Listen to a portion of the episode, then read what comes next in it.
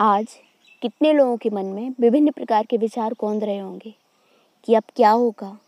क्या ऐसे ही हमारे बीच से हमारे अपने खो जाएँगे? हम ऐसा क्या करें कि इस दुनिया को कोरोना से मुक्त कर दें? अपनों को कोरोना का ग्रास बनने से रोक लें? ऐसे ही तरह तरह के विचार। मैं मानती हूँ कि इस समय उलझने, दुख, व्याकुलता, डर, निराशा जैसी भावनाओं लोगों के मन को घेर लिया है। अब ये भी तो नहीं कह, सोच सकते कि हुई है वही जो राम रचि राखा को करी तर्क बढ़ावे साका। क्योंकि ये सोचने से हम तो सिर्फ़ मूर्ख दर्शक बन कर रह जाएँगे ना। लेकिन वास्तविकता तो ये है कि कहते हैं ना, आशा से आसमान, सब कुछ ठीक होगा एक दिन। लेकिन एक बात सोचिए कि चलिए सोचते हैं कि कोरोना से पहले की बात करते हैं। क्या था? लोग जीवित तो थे, लेकिन दम घुटने वाली प्रकृति में। पशु, पक्षी पेड़ पौधे विलुप्ति के कगार पर। ये सभी संकटापन थे। और हैं, ऐसा नहीं है कि कोरोना के आने से प्रदूषण खत्म हो गया, पशु, पक्षी और मानव का जीवन औद्योगिक क्रांति से पूर्व की भांति हो गया। लेकिन कुछ तो नया हुआ है, कुछ तो सुधार हुआ है प्रकृति में। ये हम सभी यह महसूस कर रहे हैं। कितने सारे हमारे जीवन से जुड़े प्राकृतिक साथी, जैसे गौरैया, तितली, फिर से दिखने लगे हैं। ये वो पशु पक्षी हैं जिनसे हमारा जीवन बचपन से जुड़ा है और जिन्हें देखकर हम अत्यंत प्रसन्नता होती है। लेकिन ये भी कहीं खो गए थे ना? पहले हम प्रकृति की पूजा करते थे उसका संवर्धन करते थे, नियमों का पालन करते थे, पर हमने प्रकृति को स्वादपूर्ण संसाधन बना लिया। तो परिणाम तो भुगतना होगा ना?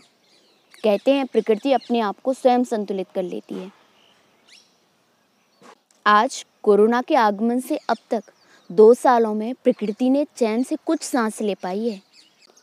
इन बातों से मुझे एक बात तो समझ में आ गई कि संसार में सुख और दुख व्यक्तिगत नहीं है।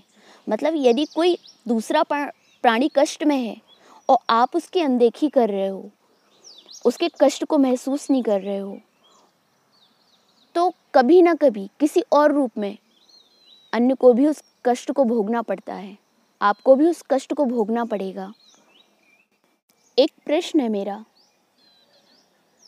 क्या हमारे अपनों को खोने में वास्तविकता में कोरोना ही पूर्णतः जिम्मेदार है?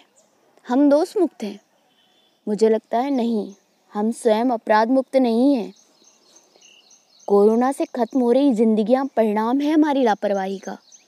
हमारे मानव शरीर के भीतर क्षीण होती मानवता का, खत्म होते धर्म का, अर्थात कर्तव्य का। ये सभी बातें कड़वी ज़रूर हैं, लेकिन सच तो यही है ना।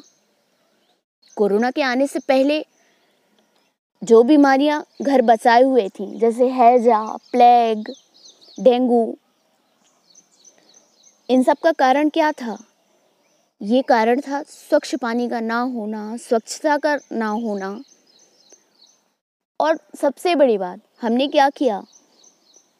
हमने पूर्वजों के संस्कारों, उनकी अमूल्य शिक्षा और नियम कर्म को नकार दिया। हमारे पूर्वज बिना हाथ पैर धोए स्वयं की अन्य के घर प्रवेश नहीं करते थे। हमारे देश के प्रत्येक संस्कार ऐसे ही नहीं बनाए गए थे। उनके पीछे लॉजिक था।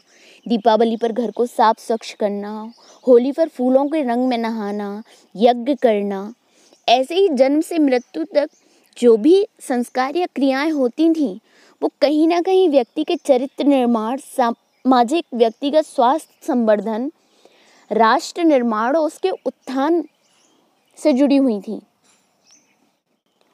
और जिसमें हर प्राणी खुशहाल हो ऐसी परिकल्पना से जुड़ी हुई थी। लेकिन क्या हमने इन बातों पर ध्यान दिया? हमने नियमों का पालन किया? हमने स्वच्छता पर ध्यान दिया? नहीं दिया। एक और चीज़ सबसे अहम जो थी, मानवता का अभाव। मुझे उदाहरण देने की आवश्यकता नहीं है। क्योंकि वो हर व्यक्ति देख रहा है, महसूस कर रहा है प्रतिदिन प्रति क्षण लेकिन मुझे एक बात समझ नहीं आती कि क्यों दूसरों के दोस्त आसानी से दिख जाते हैं। दूसरों के अमानवीय क्रियाकलाप तथ्य दिख जाते हैं। स्वयं के क्यों नहीं? लोग स्वयं को क्यों नहीं शीशा में चेहरा देखकर आकलन करते हैं? यदि स्वयं मानव नहीं बन पाए तो दूसरों को क्या बनाओगे? आज समाज में मानवता की आवश्यकता है। लोगों को ज़रूरत है एक दूसरे के सहयोग की, प्रेम की, विश्वास की। लोग साहस और विश्वास खोते जा रहे हैं, और यदि ऐसा चलता रहा तो हम अपनों को खोते जाएँगे। कोरोना से कहीं अधिक लोगों की जान जा रही है, निराशा से, अकेलेपन से, घबराहट से, डर से। ये वो कारण हैं जो मानवीय कमज़ोरी प्रदर्शित करते हैं। हमारी हार प्रदर्शित करते हैं। कम से कम हम इन्हें तो कम कर सकते हैं। एक सही मानव बनने की कोशिश कर सकते हैं ना? एक इंसान बनना सबसे बड़ा काम है। हम सब हर समस्या सरकार या किसी संस्था पर नहीं छोड़ सकते। हम क्यों उनके भरोसे रहें? क्या पता वो कर्तव्य निभा भी रहे हैं या नहीं? ये समय असंतुष्ट होकर बैठने का नहीं है, या दोषारोपण करने का नहीं है। समय है हमें अपने कर्तव्य निभाने का, कि हमारा कर्तव्य क्या कहता है, हमारा धर्म क्या कहता है। और सच मानिए, हम लोग जब स्वयं साहस और विश्वास बना लेंगे तो सब ठीक हो जाएगा। किसी ने मुझसे कहा था कि जो आया है उसका जाना भी निश्चित होता है। मुझे इस बात पर विश्वास है कि हाँ ये समय भी गुजर जाएगा। और जब हम साहस और विश्वास बनाए रखेंगे, तभी तो दूसरों को दे पाएँगे। पॉजिटिव उन्हें बना पाएँगे। तो हमें पैनिक नहीं होना है।